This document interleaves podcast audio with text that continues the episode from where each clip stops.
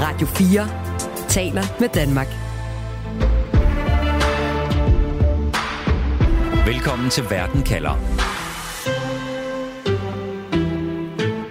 Det er ved at være sidste udkald, hvis Tyrkiet skal sige god for at lukke Sverige ind i NATO inden Forsvarsalliancens store topmøde i næste uge i Vilnius. Men selvom NATO's generalsekretær i dag har kaldt Tyrkiet og Sverige til møde i hans kontor i Bruxelles, så kom der ikke nogen afklaring. For Sverige, der vil et NATO-medlemskab være et historisk skridt og afslutningen på 200 års neutralitetspolitik. Men for at det kan ske, så skal NATO's næststørste militærmagt, Tyrkiet, overbevises, og indtil videre, så har Tyrkiets Erdogan ikke vil bøje sig. Og som om det ikke var nok, så har både paven og Rasmus Paludan og amerikanske F-16-fly nu også blevet kastet ind i ligningen. Derfor spørger jeg i dag, hvad koster et NATO-medlemskab. Jeg hedder Stine Krohmann Dragsted. Velkommen til Verden kalder, programmet, hvor vi stiller skarpt på et aktuelt spørgsmål om verden, og på en halv time giver dig et svar. Du lytter til Radio 4. Og med mig i dag, der har jeg Jesper Sølk, nordisk korrespondent. Velkommen til, Jesper. Tak skal du have. Jesper, det lykkedes jo ikke for NATO's Stoltenberg at få Tyrkiet til sådan lige hui i hast at sige ja i dag til et svensk medlemskab. Det kunne ellers have været hyggeligt for ham sådan lige her et par dage inden, at de skal mødes i Litauen. Helt kort, øh, Jesper, betyder det, at der ingen fremdrift har været efter mødet i dag? Det betyder, at det ved vi reelt ikke, men det, der dog kom ud af mødet, det var en øh, garanti om, at øh, Erdogan, altså den tyrkiske præsident, og så Ulf Christensen, den svenske statsminister, skal mødes på mandag, altså lige inden topmødet. Og om det så er for at få det hele forhandlet på plads, eller om det er endnu en forhandlingstaktik, øh, et udspil fra Tyrkiet, det ved vi jo så ikke på nuværende tidspunkt. Også velkommen til dig, Hitov Rusjan. Du er Tyrkiet-ekspert. Tak for at række ud. Ja, og du har blandt andet øh, forsket i Tyrkiet på Dansk Institut for Internationale Studier. Du har også forsket ved Center for War Studies på Syddansk Universitet, HETAF.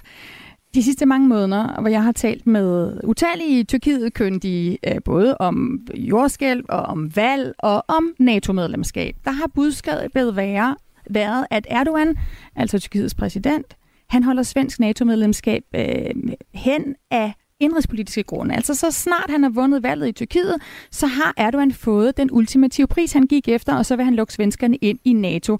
Det ved jeg godt, du ikke har sagt, men Hetaf, når nu Erdogan har vundet, hvor meget mere skal det svenske NATO-medlemskab så koste? Jamen, det, det, det er jo stadig indrigspolitisk, vi skal hente svaret, fordi selvom at man har vundet valget her i slutningen af maj måned, så har delmålene bare rykket sig. For vi har jo set, Ankara har set, hvordan det at øh, have slået håndbremsen i, kaster en gaveregn af sig. Erdogan har favnen fuldt af øh, indrømmelser fra Stockholm, nye våbensalgsprocesser i gang i Washington og i Stockholm. Øh, vestlige hovedsteder står i kø for at komme ham, ham, komme ham nærmere. Øh, og så er der 40 F-16-fly, som venter i kongressen i USA. Og det er det, som er det næste delmål for Erdogan.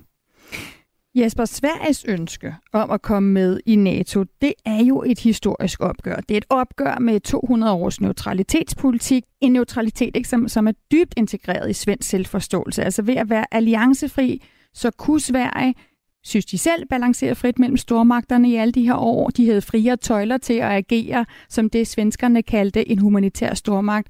Jesper, hvor høj en pris er svenskerne villige til at betale for den her pris for, for NATO-medlemskab? I hvert fald ikke en meget højere pris, end den, de allerede føler, de har øh, betalt. Vi skal lige huske udgangspunktet her for, for Sverige. De var allerede inden de kom ind i NATO den måske tætteste alliancepartner, som NATO havde.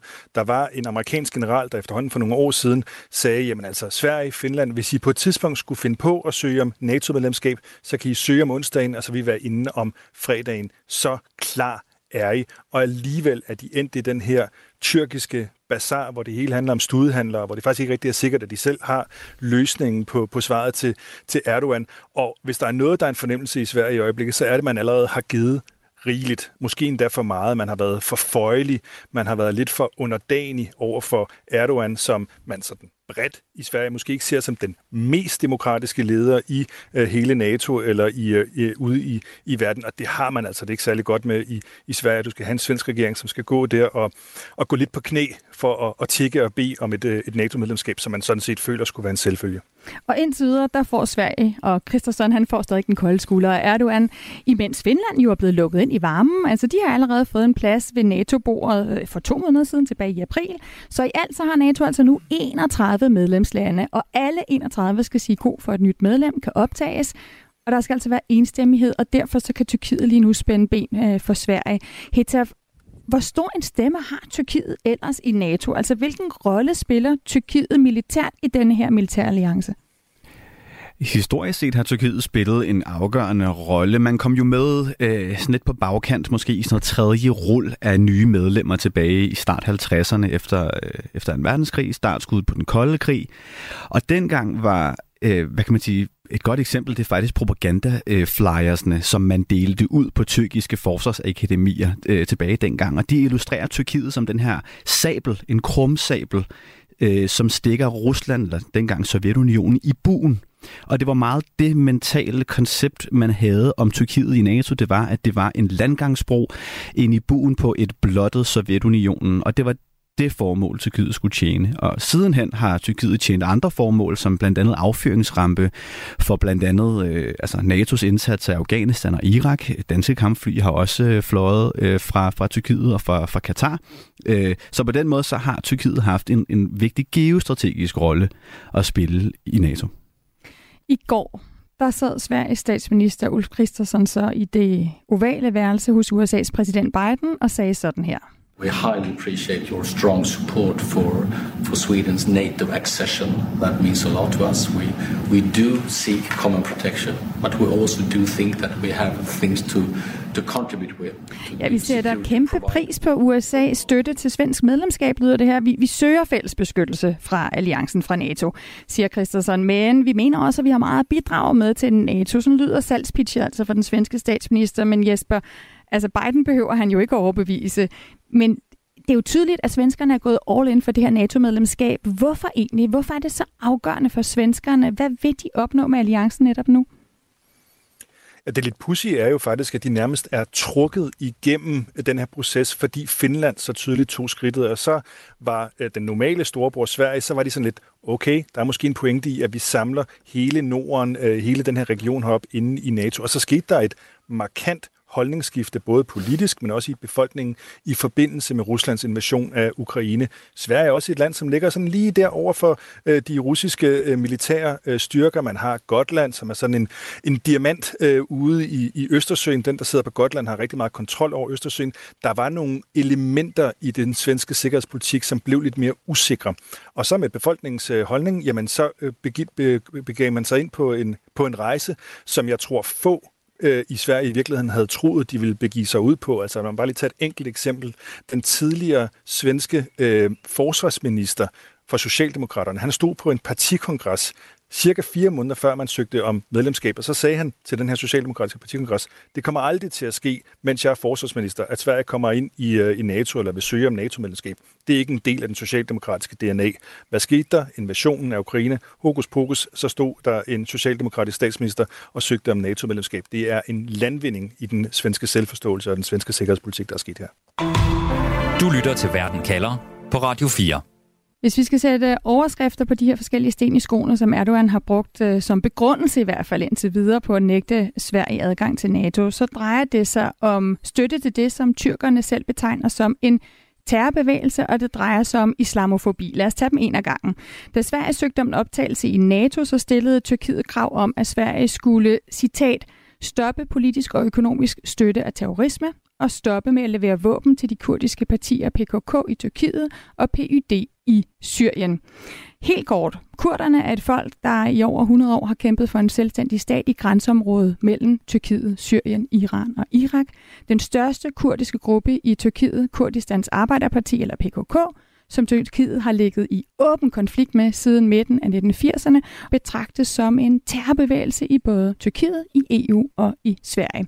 Og Sverige er altså samtidig et af de lande i Europa, hvor kurderne står særligt stærkt.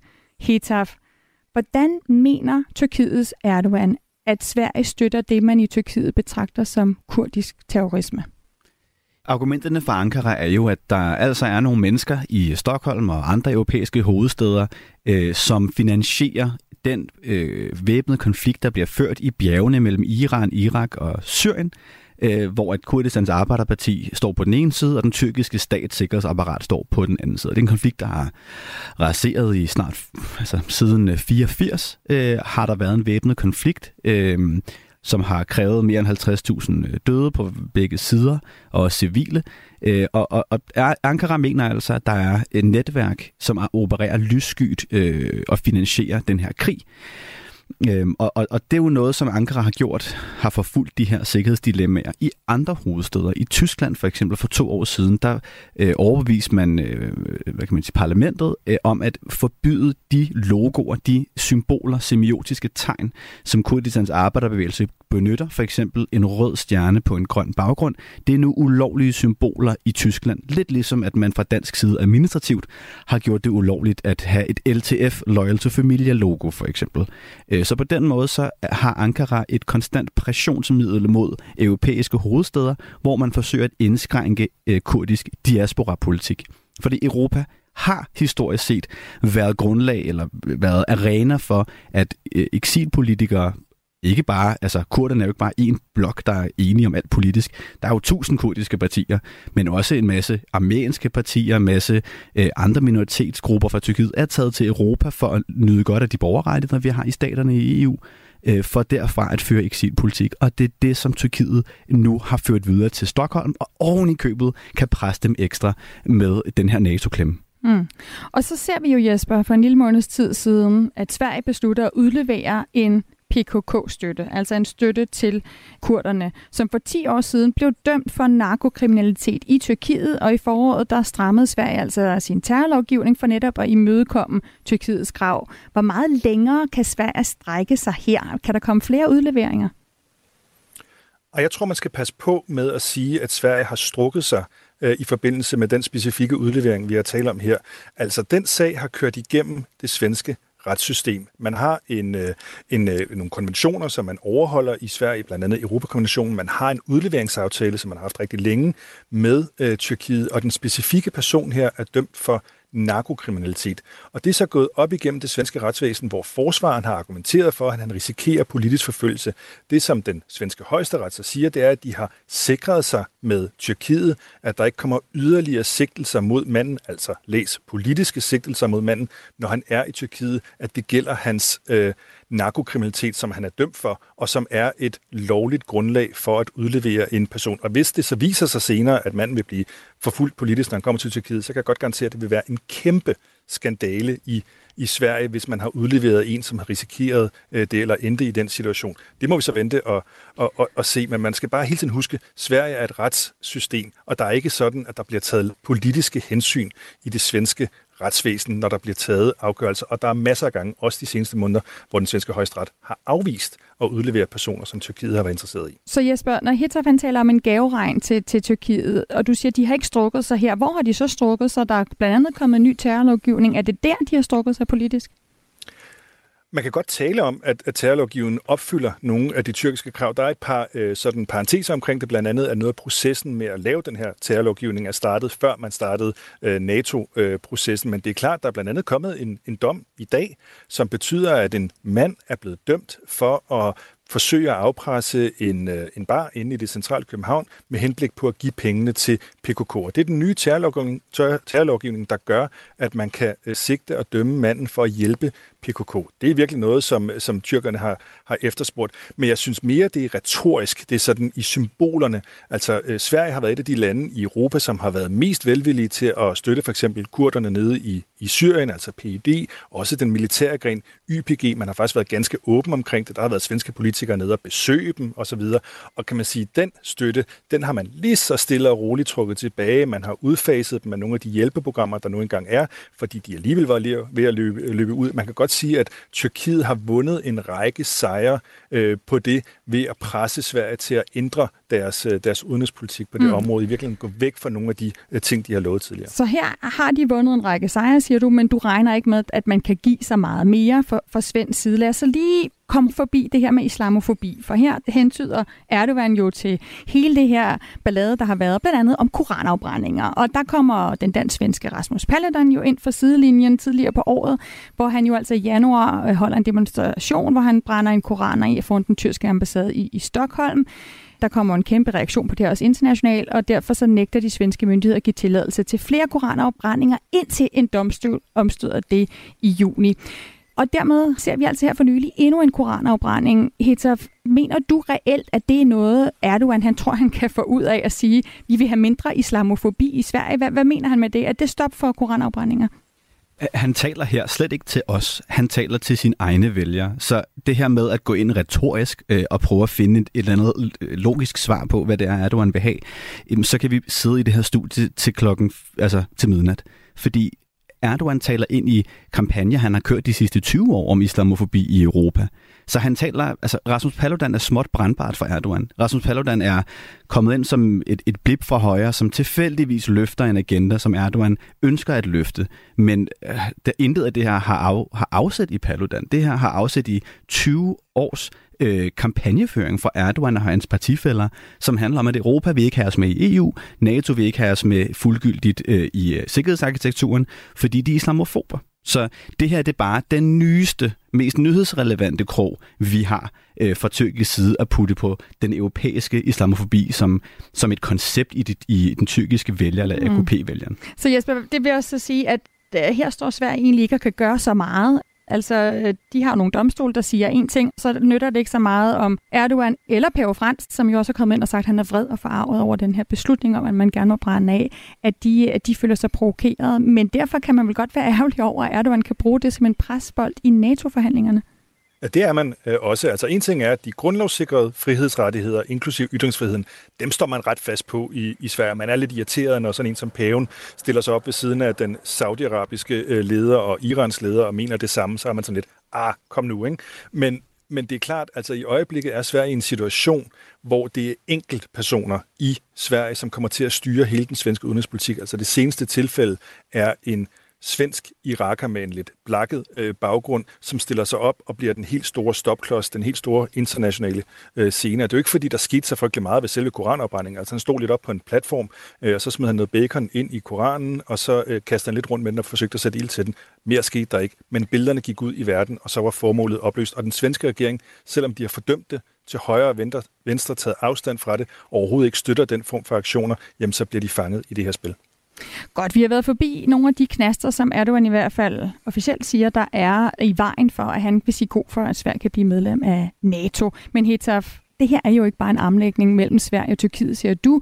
Der er andre øh, interesser på spil for, for Erdogan, ikke mindst når han kigger mod USA. Hvad er det i dine øjne, Tyrkiet reelt gerne vil opnå ved at give Sverige den kolde skulder stadigvæk?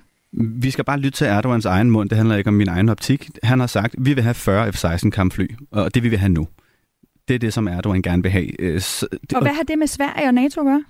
Tyrkiet blev smidt ud af F-35 kampflysprogrammet, det som Danmark også er en del af, øh, tilbage i 2019, fordi man købte nogle russiske forsvarssystemer fra tyrkisk side, fik dem installeret på tyrkisk jord, og så sagde amerikanerne, det der, det, det, det kan vi ikke finde os i. I bliver smidt ud af F-35 kampflysprogrammet. Og der var Tyrkiet isoleret fra NATO og tomhændet. Nu er Tyrkiet stadig en isoleret NATO-partner, men man har fået øh, Biden-administrationen til at løfte en lovpakke, et forslag i hvert fald til en lovpakke, som lige nu går igennem kongressen, hvor man forsøger at sælge øh, F-35 kampfly, øh, kampfly til Grækenland, og i samme pakke vil sælge 40 moderniserede F-16 kampfly til Tyrkiet. Så man er gået fra at blevet smidt ud med på røv og albuer fra et kampflysprogram til faktisk at modernisere sin nuværende F-16 kampflysflåde. Og det er jo en del af Erdogans taktik. Hvis vi har, vi har fulgt Erdogan øh, forhandle i 20 år, vi har set ham komme med bastante, øh, øh, hvad kan man sige, krav på ting, som svenskerne ikke kan give og her taler Jesper jo helt fint ind i det her med, man kan ikke give sig på retssystemet. Det ved Ankara godt. Ankaras har et, et, et policy-kontor, hvor der sidder 30 mennesker og følger det her øh, på daglig basis. De ved jo godt, at, at Christensen ikke kan give nogen mennesker ud udenom retslig proces. Men det er ikke det, forhandlingstaktikken går på. Man stiller altid nogle flere bevægelige dele frem. Så hvis vi kigger på forhandlingen som noget, der kan bevæge sig, noget, der ikke kan bevæge sig, jamen retsproblematikker, det kan ikke bevæge sig. Men de knapper, som kan bevæge sig, det er for eksempel det her med våbensembargoen, som svenskerne øh, løftede. Man har ikke længere en våbensembargo imod Tyrkiet, som man ellers har haft siden 19. Det løftede man tilbage i efteråret sidste år. Og det er nogle af de bevægelige dele, mm. Ankara kan opnå. Og det er det samme med F-16-kampflyprogrammet. Det er at præsentere for den anden forhandlende modpart. Her kan du rent faktisk skrue på noget, når du ikke kan skrue på dine retsinstanser. Radio 4 taler med Danmark. Over i Washington D.C., der er altså fuld opbakning til Sveriges ønske om at blive optaget i NATO. The United States fully, fully, fully supports Sweden membership NATO. And uh, the bottom line is simple. Sweden is going to make our alliance stronger and has the same value set that we have in NATO. And uh, really looking, anxiously looking forward for your membership. We're anxiously looking for your membership. Vi afventer ængstligt, at I bliver medlemmer, lyder det her fra Joe Biden, USA's præsident, da han i går havde besøg af Sveriges statsminister Ulf Kristersson. Så kan man jo spørge Jesper, hvis, øh, hvis det i virkeligheden for eksempel handler om F-16-fly, øh, og at svenskerne ikke kan gøre så meget mere, hvorfor Søren har Ulf Christensen så ikke været lidt før over og tale med Biden øh, i det ovale kontor, eventuelt øh, også banket på hen hos kongressen, som skal beslutte, om man vil sende de her 40 fly til Tyrkiet?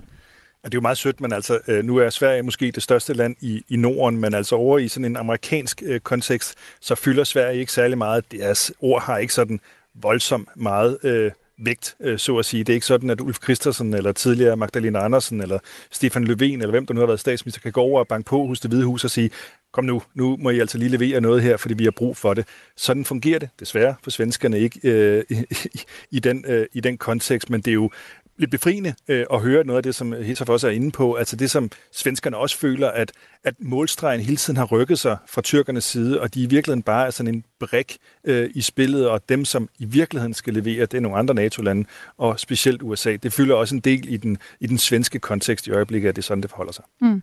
Jesper, hvis Sverige i virkeligheden ikke har så meget mere at give til Erdogan, eller ikke har det, Erdogan gerne vil have, for eksempel de her F-16-fly, er den svenske regering så klar til at betale den omkostning, det er ikke at blive medlem af NATO ved, ved topmødet i næste uge? Ja, ved topmødet i næste uge, øh, det er klart et scenarie, som man arbejder ud fra, kan ske. Det er klart, at i øjeblikket, der siger man, at håbet er lysegrønt, og der sker fremskridt, og vi må også se det her møde på, på mandag kunne jo være, hvis man ville læse det sådan, være en indikation på, at de har nærmet sig øh, Tyrkiet, at de har fået øh, nok. Det må vi se, øh, når de skal mødes, de to øh, statsledere. Men ja, altså man kan godt arbejde ud fra et scenarie om, at man ikke kommer ind på selve topmødet. Uheldigt, men til at overkomme. Det man ikke arbejder ud fra. Det er et scenarie, hvor man ikke på noget som helst tidspunkt kommer ind i, i NATO. Der ser man det som en givenhed, at på et tidspunkt vil tyrkerne have fået nok ud af den her forhandlingsproces. Bazaren har været åben længe nok, så at sige. Det er ved at blive aften eller ferietid, eller hvad ved jeg. Og man får selvfølgelig det her UK, fordi det er så åbenlyst, at Sverige vil være en styrke for NATO, og resten af NATO-alliancen er fuldstændig enige med svenskerne på det her område. Hitaf, klokkeklar amerikansk utålmodighed fra Biden. Hvorfor kan Biden ikke bare vride armen om på Erdogan og sige, prøv at høre, du har fået din pris. Du har fået masser. Du har fået en gaveregn, som du selv beskriver det. Nu er det din tur til at levere. Jamen, det er den evige dans mellem Ankara og Washington. De her... Øh meget øh, det her, det her aparte par, som er, er afhængige af hinanden, fordi sikkerhedsarkitekturen, man har bygget op i den kolde krig, øh, sætter dem øh, som, som afhængige af hinanden, og altid vil have det her øh, svære forhold, dysfunktionelle forhold, hvor, hvor at Tyrkiet læner sig til øst, læner sig andre steder hen til andre magtcentre for at indkasse politiske indrømmelser i vest. Så det er fortællelsen på en saga, vi har set udfolde sig i 60 år nu, mm. øh, og, og vi kommer kun til at se, se mere af det. Mm. Så Hita, hvis Erdogan mener, at han stadig kan få en højere pris for Sveriges NATO-medlemskab, for eksempel i form af nogle F-16-fly fra amerikanerne, eller i form af flere domme, der slår ned på økonomisk støtte til kurderne i Sverige, Tror du så, at han er klar, Erdogan, til at gå planken ud og nægte Sverige optagelse ved NATO-topmødet i Vilnius i næste uge? Jeg tror, det er svært at se på Vilnius og sige, at Erdogan bare kommer til at sige grøn, give grøn lys, fordi det stiller ham i en penibel situation over for sit eget vælgerbagland. At øh, stå i, i Vilnius, stå i, på europæisk jord og give europæerne det, de gerne vil have. Det tæller lidt imod det image, han har bygget op de sidste par uger i forhold til forhandlingstaktik. Jeg ser mere, øh, der kommer til at være en grynet udmelding til Vilnius, og måske senere hen, hvis, hvis Washington og Stockholm formår at give Ankara muligheden for ikke at tabe ansigt, og samtidig give Stockholm det grønne lys, jamen så vil vi kunne øh, forvente noget i kølvandet på Vilnius. Du lytter til Radio 4.